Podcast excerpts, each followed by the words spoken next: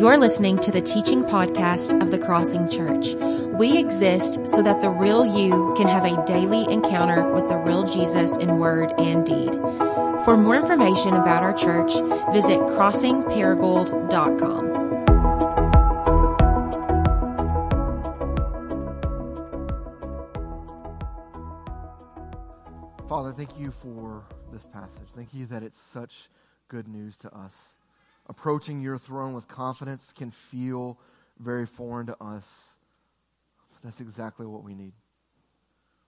I confess I'm, I much more often want to approach you like a kid who's done something wrong, like with my head hung low, shamefully walking in your presence. I come to you like the prodigal son came to you with, with you know, all my excuses and my, my pleas that I'll do better. But the truth of your word is that your throne is a throne of grace, it's the source of mercy. And you want to help us in our time of need. And so I say with the worship song, Lord, I need you. Every hour I need you. So would you be with us this morning as we hear from your word? And may the words of my mouth and the meditation of my heart be acceptable in your sight. O oh God, my rock and my redeemer. Amen. You can be seated. So I'm going to make a statement that, as a uh, lifelong Atlanta Braves fan, which, by the way, we've had three of those on the stage this morning, uh, as a lifelong Atlanta Braves fan, I do not like. And I know that we live here in Cardinal baseball country, and you're also not going to like it either. The New York Yankees are the greatest sports franchise of all time. I mean, it's true. The, the St. Louis Cardinals and the Boston Red Sox are number two and number three in the number of World Series that they've won at 20 combined, and that's still seven less than the Yankees. The Yankees won 20 World Series from 1923 to 1962. Could you imagine, like, being like a teenager in the 1920s and growing up with the Yankees just dominating for 40 years? You had guys like Babe Ruth, Mickey Mantle, Joe DiMaggio, like, too many to name. And they're the greatest franchise ever. Therefore, I hate them because of that. There's debates that, that, that run from baseball teams to Michael Jordan versus LeBron to your opinion of what's the greatest truck brand to what's the best donut in town. And I'll go ahead and let you know, like, this is probably an offense to people in Paragould, but it's not Batten's. I'm, mm, I'm learning. hey, all right. I am learning to be more gracious in my opinions, uh, especially on staff, and, and, and, how I share them with people. But we like to debate the greatest. And the, the, the author of Hebrews is kind of like Stephen A. Smith on ESPN as he's debating how Jesus is the greatest of all time. He is the GOAT. Like he's greater than the angels. And for the, the, the audience that he's writing to, they, they saw that the angels were just the way that God would reveal himself to people throughout the Old Testament. And so to, to hear that Jesus is greater than the angels would like kind of set them back on their heels a little bit. Then he moves into chapter 3, and the, the author goes into how Jesus is greater than their hero Moses. His audience is tempted to go back to the law of Moses' time and again for their righteousness. So the, the author needs them to hear that while Moses was a faithful servant and the law is good, Jesus is greater. Moses was a faithful servant, but Jesus is the Son, and the Son is greater than the servant. And so here, as we end chapter 4, the author is about to begin a lengthy argument about how Jesus is the great high priest. He is the goat of priests. And now, this morning, we're actually not going to spend a ton of time in what it means for Jesus to be a priest, or certainly the great high priest, because for the several weeks ahead of us after Easter, uh, after the Holy Spirit conference. Like that's what the, the, the author is going through over and over and over again, including if you look a little bit later in chapter 5, this mysterious person named Melchizedek. Um, he's going to spend a lot of time talking about them. So this morning, I want to spend the portion of our time in the end of chapter 4 and just these short three verses. And we're going to see two exhortations that lie in these three verses. The first exhortation it says, Let us hold firmly to the faith that we profess. And the second exhortation is found in verse 16, where it says, Let us approach God's throne of grace with confidence. Now, I wanted to make a joke about how it says let us, and that sounds like lettuce, but I'm not going to do that. I'm not going to make a food joke this morning, okay? So let's just jump into chapter 14 or chapter 4 verse 14. The author says, "Therefore, since we have a great high priest who's ascended into heaven, Jesus, the Son of God, let us hold firmly to the faith that we profess." I want you to remember that this letter, which feels simply kind of like a sermon manuscript, was originally meant to be read or heard in one sitting. We break it down section by section to expound upon it because of there's cultural differences, there's uh, matters of like the Old Testament that we just don't catch all of his references, and we, we need to break it down so that we can understand what he's saying. But in its original context, this was meant to re- be read all the way through in one sitting. And so, much like my sermon, hopefully, is connected from beginning to end and hopefully has some clear connections in the middle and references back to statements. This author is writing a sermon that does the same. And he refers back to himself and he builds on his argument throughout his letter. So, like in a sermon, this would be what's known as a transition point, a transitional statement. We see the author is building on what he's already stated. He spent a good deal of chapters 1 to 3 talking about how Jesus is the Son of God. He's not an angel, he's the Son. He's not a servant like Moses, he is the Son. He also brings up a prior argument in this little section, a, a warning to not drift away when he restates this exhortation to hold firmly to the faith that we profess. It's like being in a rushing river. You stereotypically fall into a river, and what's ahead of you every single time? If you ever fall in a river, 50 yards ahead, there's always a waterfall. If you've ever seen a movie, you fall in the river, there's a waterfall. If you're going to drift, you're going to fall uh, to your death. And so he says, hold firmly to something that can save you. So there's a branch hanging out over the water. You grab onto the branch so you don't go over the waterfall. But the difference is, like Tim Keller says, the strength, it's not the strength of your faith. It's not how, how firmly you hold on to this thing. It's not the strength of your faith, but the object of your faith that actually saves you. You see, strong faith in a weak branch is fatally inferior to weak faith in a strong branch. So let's see if you can imagine this. Mr. Justin McGarity, he's a big, strong guy, right? Imagine he's on the stage up here, and I'm down on the floor, and he decides he's got enough faith in me that he's going to swan dive off the stage and expect me to catch him. That is strong faith in a weak branch. Because A, I don't think I can, and if I tried, we would both just get hurt. And therefore, B, I'm just moving out of the way, and he's going to face dive onto the floor. But if the tables were turned, if Justin came up here and I swan dived off the stage, I'm pretty confident that I have strong faith in a strong branch. And so it, it, it's not about how strong your faith is. That's not what the author is talking about here. It's about how strong our Jesus is. It's not about how faithful you are, it's about how faithful he was. You see, the author continues after this statement of holding firm to the faith that we profess to show you who it is that you're having faith in. So in verse 15, he says, For we do not have a high priest who is unable to empathize with our weaknesses. We have one who's been, who's been tempted in every way, just as we are, yet he did not sin. Previously, back in Hebrews chapter 2, he said, For this reason, Jesus had to be made like us fully human in every way, in order that he might become a merciful and faithful high priest in service to God, that he might make atonement for the sins of the people. Because he himself suffered when he was tempted, he's able to help those who are being tempted. You see how a, good preacher basically just says the same thing over and over again using slightly different words. The author, over and over throughout this letter, wants you to see your own weaknesses. He wants you to know that it's okay for you to acknowledge your weaknesses. And I, I think because of the particular emphasis on Jesus' uh, sinlessness, he wants you to see that Jesus knows that you will fail in temptation. You will fail in your weaknesses. You see, like you, Jesus suffered. He felt real things. Like you, Jesus was disappointed by people. Like you, he experienced loneliness. Like you, he experienced loss because it seems like his dad, Joseph, seems to have died at an early age. Maybe like you, Jesus was misunderstood by his family early in his ministry.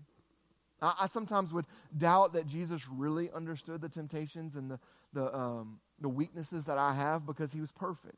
I mean, how could he really empathize with me? How, how could he have been tempted just like me, right? But then I remembered that he went out into the wilderness and he had Satan himself tempting him with power and prestige. I mean, if, if I was offered a tenth of what Satan was offering Jesus, I would have fallen. If I was offered 1% of what Jesus was offered by Satan, I would have fallen. But because Satan was offering Jesus a real physical kingdom, and yet he held firm to, the, to, to knowing that God is the source of, of all life. Because of this suffering, he felt the emotions that you and I felt. And so he can empathize with you in your weakness. There's been a bit written about the difference between sympathy and empathy uh, in, in the recent years. Both have their places to be sure, but some have said that when a person is sympathetic, they may give helpful advice or look upon someone with pity. They often feel relieved that they're not in the same struggle, and they ignore triggers or difficult feelings that arise from the situation. The person struggling may not feel listened to or heard. Sympathy sometimes has its place, but oftentimes it makes a person not feel heard. Empathy is different, though. Empathy is defined as the feeling that you understand and share another person's experiences and emotions, or the ability to share someone else's feelings. The difference between sympathy and empathy can often lie in the difference between relating to someone with your head or your heart. Like, I, I, I know what you went through. I see that. Like, I logically understand. I'm sorry for you. Versus, I know what you went through. Like, if someone in this church experienced a loss of a, a parent really young, like, I can empathize with you because I've experienced the same. I can empathize with you. I know what you're feeling, I can sit with you in it. Jesus understands your pain, He understands your weaknesses. He empathizes with you because He felt the same. He knows that this is a hard life to live. You're not alone in your weaknesses. In fact, in Hebrews 5 uh, 8 through 9, down below, we have one of the more peculiar passages in the New Testament, in my, my opinion. It says in verse 8 Son though he was, he learned obedience from what he suffered. And once made perfect or complete, he became the source of eternal salvation for all who obey in him. The suffering that Jesus went through is what made him worthy. The suffering Jesus went through is what made him good. The suffering Jesus went through is what made him the source of eternal life. The suffering Jesus went through is what makes him able to empathize you, with you in your suffering. One of the songs we sang this morning, I can't remember the exact lyric, but it said, like, I'll, I'll praise you in the suffering as I know that you're there with me. Like, by the way, when our worship leaders pick out these songs, they're prayerfully picking out songs that connect to our sermon. And those two opening songs connect so well with the sermon. I know that Jesus is a good Savior because his perfection leads him to grace and mercy rather than judgment. I know that I'm in need of a Savior because the slightest good deed that I might do will lead me to self righteous judgment over others. But mercy and grace is exactly what defines the goodness of Jesus. This is the faith that we're called to hold firm to. This is the very a common exhortation throughout the New Testament. Paul says in 1 Corinthians 16, be watchful, stand firm in your faith, be strong. He says in 2 Corinthians 1, we work for your joy, for you stand firm in your faith. Galatians 5, Paul says, for freedom Christ has set us free. Stand firm, therefore, and do not submit to a yoke of slavery.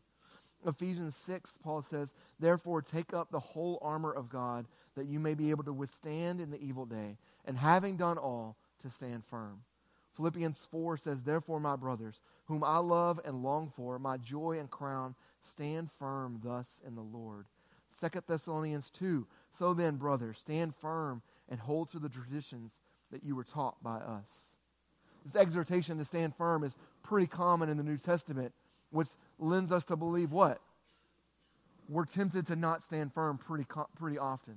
We're tempted to fall away pretty often. We're tempted to reach for a different branch pretty often. So we're called to stand firm in the faith that we profess. We stand firm in a gospel message that Jesus was made like us. And because he did not sin, in his life and his death, he's become the source of eternal salvation. So that leads us to our second exhortation in verse 16. It says, Let us then approach God's throne of grace with confidence, so that we may receive mercy and find grace to help us in our time of need. Confidence. There's a real brief definition of confidence that just says a firm trust, which stuck out to me this week because of the first exhortation having a, a holding firm to your faith. I don't believe this passage is telling you to just strut in the presence of God, not thinking about your sin. Because first we see in verses 12 to 13 uh, that God sees everything. This is one of the, the most popular passages in the Bible. We're barely going to touch it today, but it says in verse 12 For the word of God is alive and active, sharper than any double edged sword. It penetrates even to dividing soul and spirit, joints and marrow. It judges the thoughts and attitudes of the heart. Nothing in all of creation is hidden from God's sight. Everything is uncovered and laid bare before the eyes of Him who we must give an account that verse standing alone, just reading that area right there, those two verses, can fill me with fear. If my life is laid bare before the Father, before the one to whom I must give an account, even the purest parts of my life are but dirty rags in front of His holiness. And here's the thing I got a lot more unpure parts of my life than I have pure parts of my life. So when my life is laid bare before Him, I don't feel like I don't have a hope if all I have is these two verses. Because you see, I have a, a common tendency to, to want to do things my own way, to, to go into the throne room of God, not to, to receive grace, not to receive mercy, but to take something that's not mine, to take the throne. I want to sit on the throne. I want to be in charge. I know the way to do life better than God knows how to do life. I know how to, to like, if I was in charge of things, like my mom would not have died in her 40s. If I was in charge of things, you might not have lost a kid. If I was in charge of things, you wouldn't be suffering depression right now.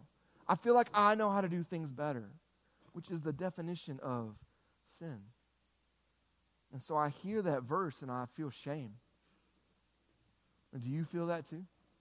I mean, some people actually say even saying the word shame can instantly cause us to start feeling differently within our bodies. We start physically feeling the shame, just as that word is said.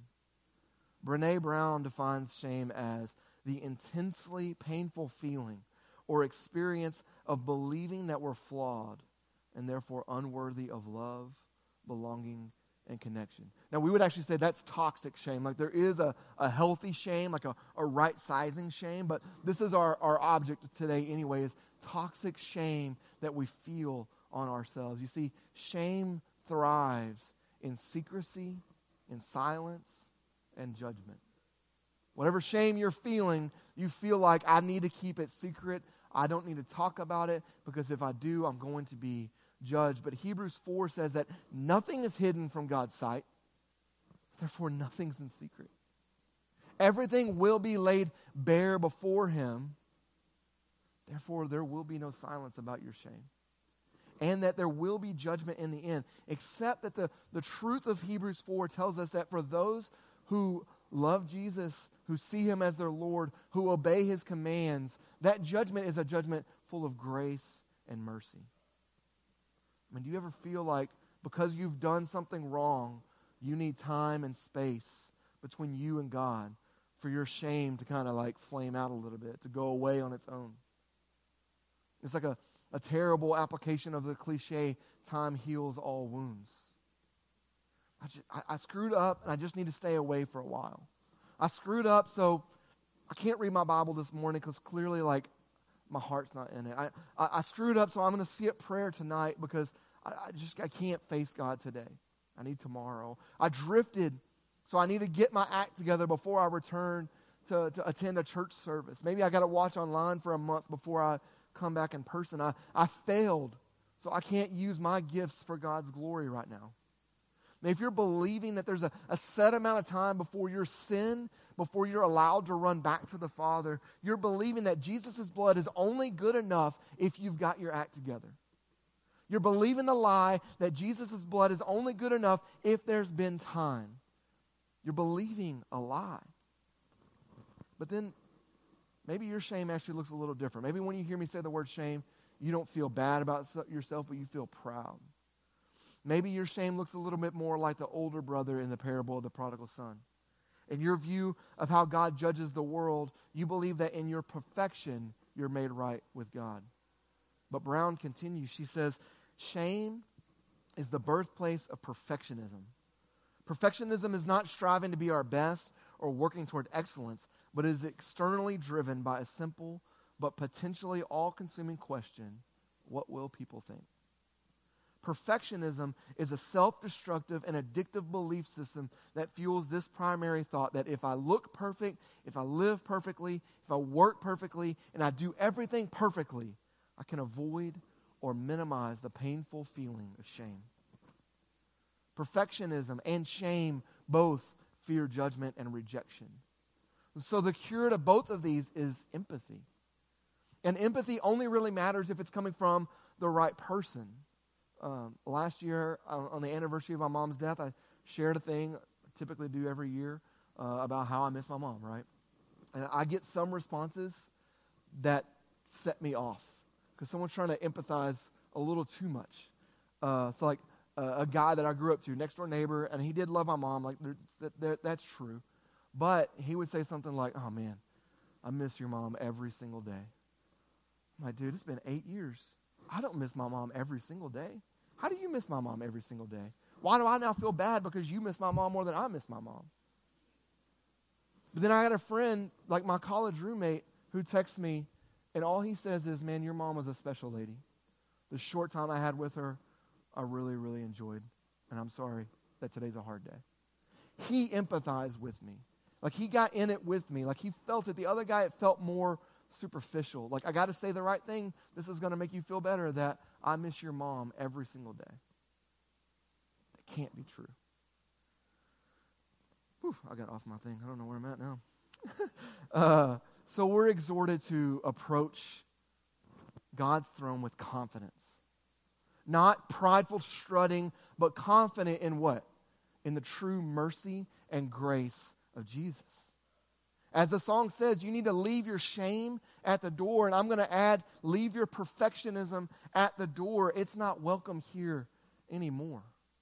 And so, with the, the short time we have remaining, I simply want to point out a few quick ways that you can hold firm to this faith. And I want to encourage you to approach God with confidence today. And probably first is simply the acknowledgement that you need to have that we live in a fallen world you're going to experience suffering.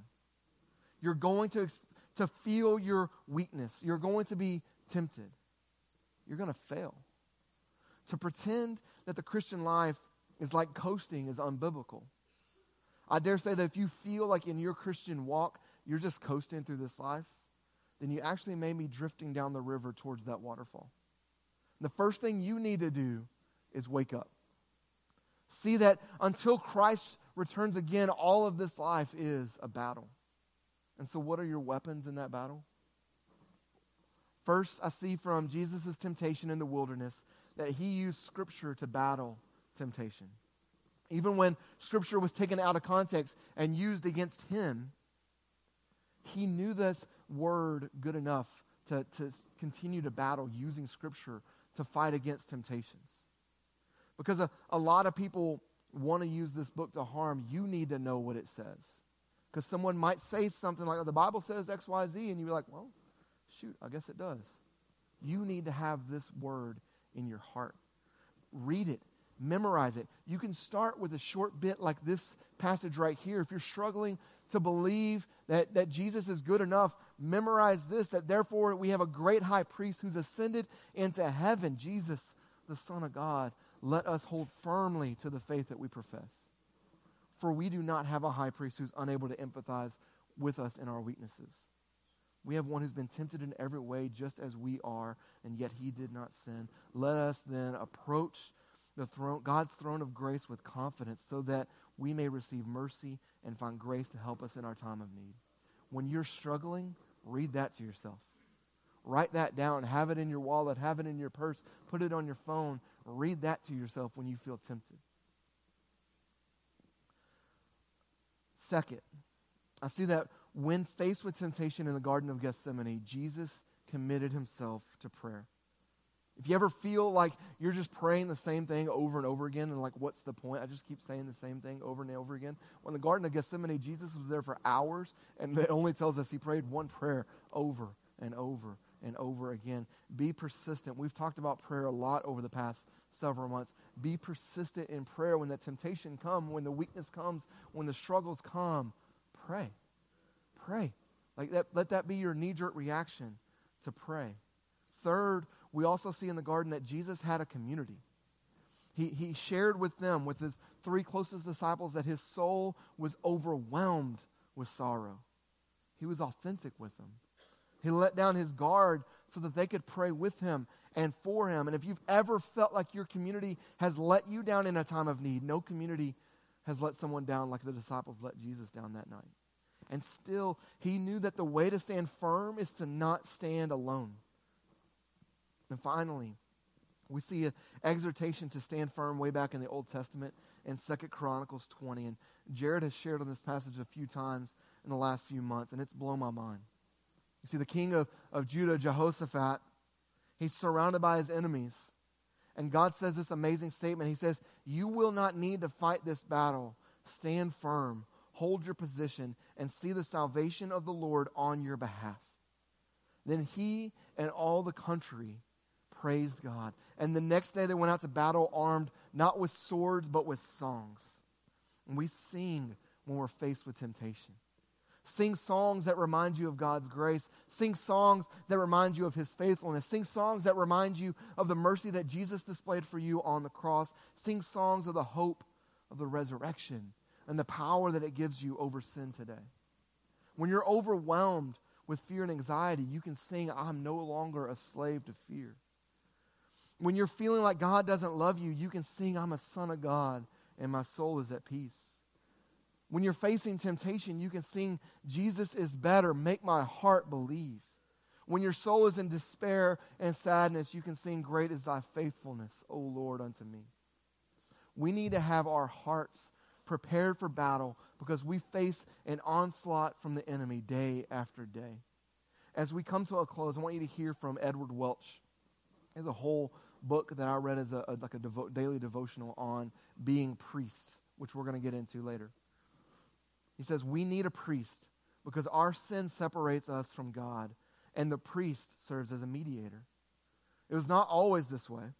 In the beginning, man walked with God in the garden. Then Satan got Adam and Eve to question God's goodness. He said, Sin's not bad. Rest in your own understanding. You'll like it. God's not good, sin is good. And after the fall, Satan's lie to us is that you are irredeemably bad and God could and would never forgive you or love you. You're not lovable. This is a variation on his theme that God's not good, but it has more bite to it. Shame replaces communion and fellowship, and everything is injected with hopelessness. We're fooled into thinking that we can never regain what's been lost. That's what we're up against. That's the lie that you're up against every single day that you are unlovable. But the truth of the gospel is that Jesus has come to set you free. You are lovable. You are loved by the God of the universe. Don't believe Satan's lies because it's been the exact same strategy from the very beginning.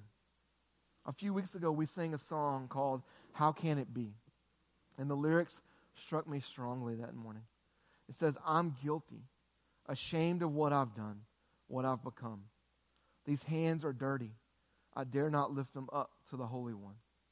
But then it continues with the truth You plead my cause. You right my wrongs. You break my chains. You overcome. You gave your life to give me mine. You say I'm free. How can it be?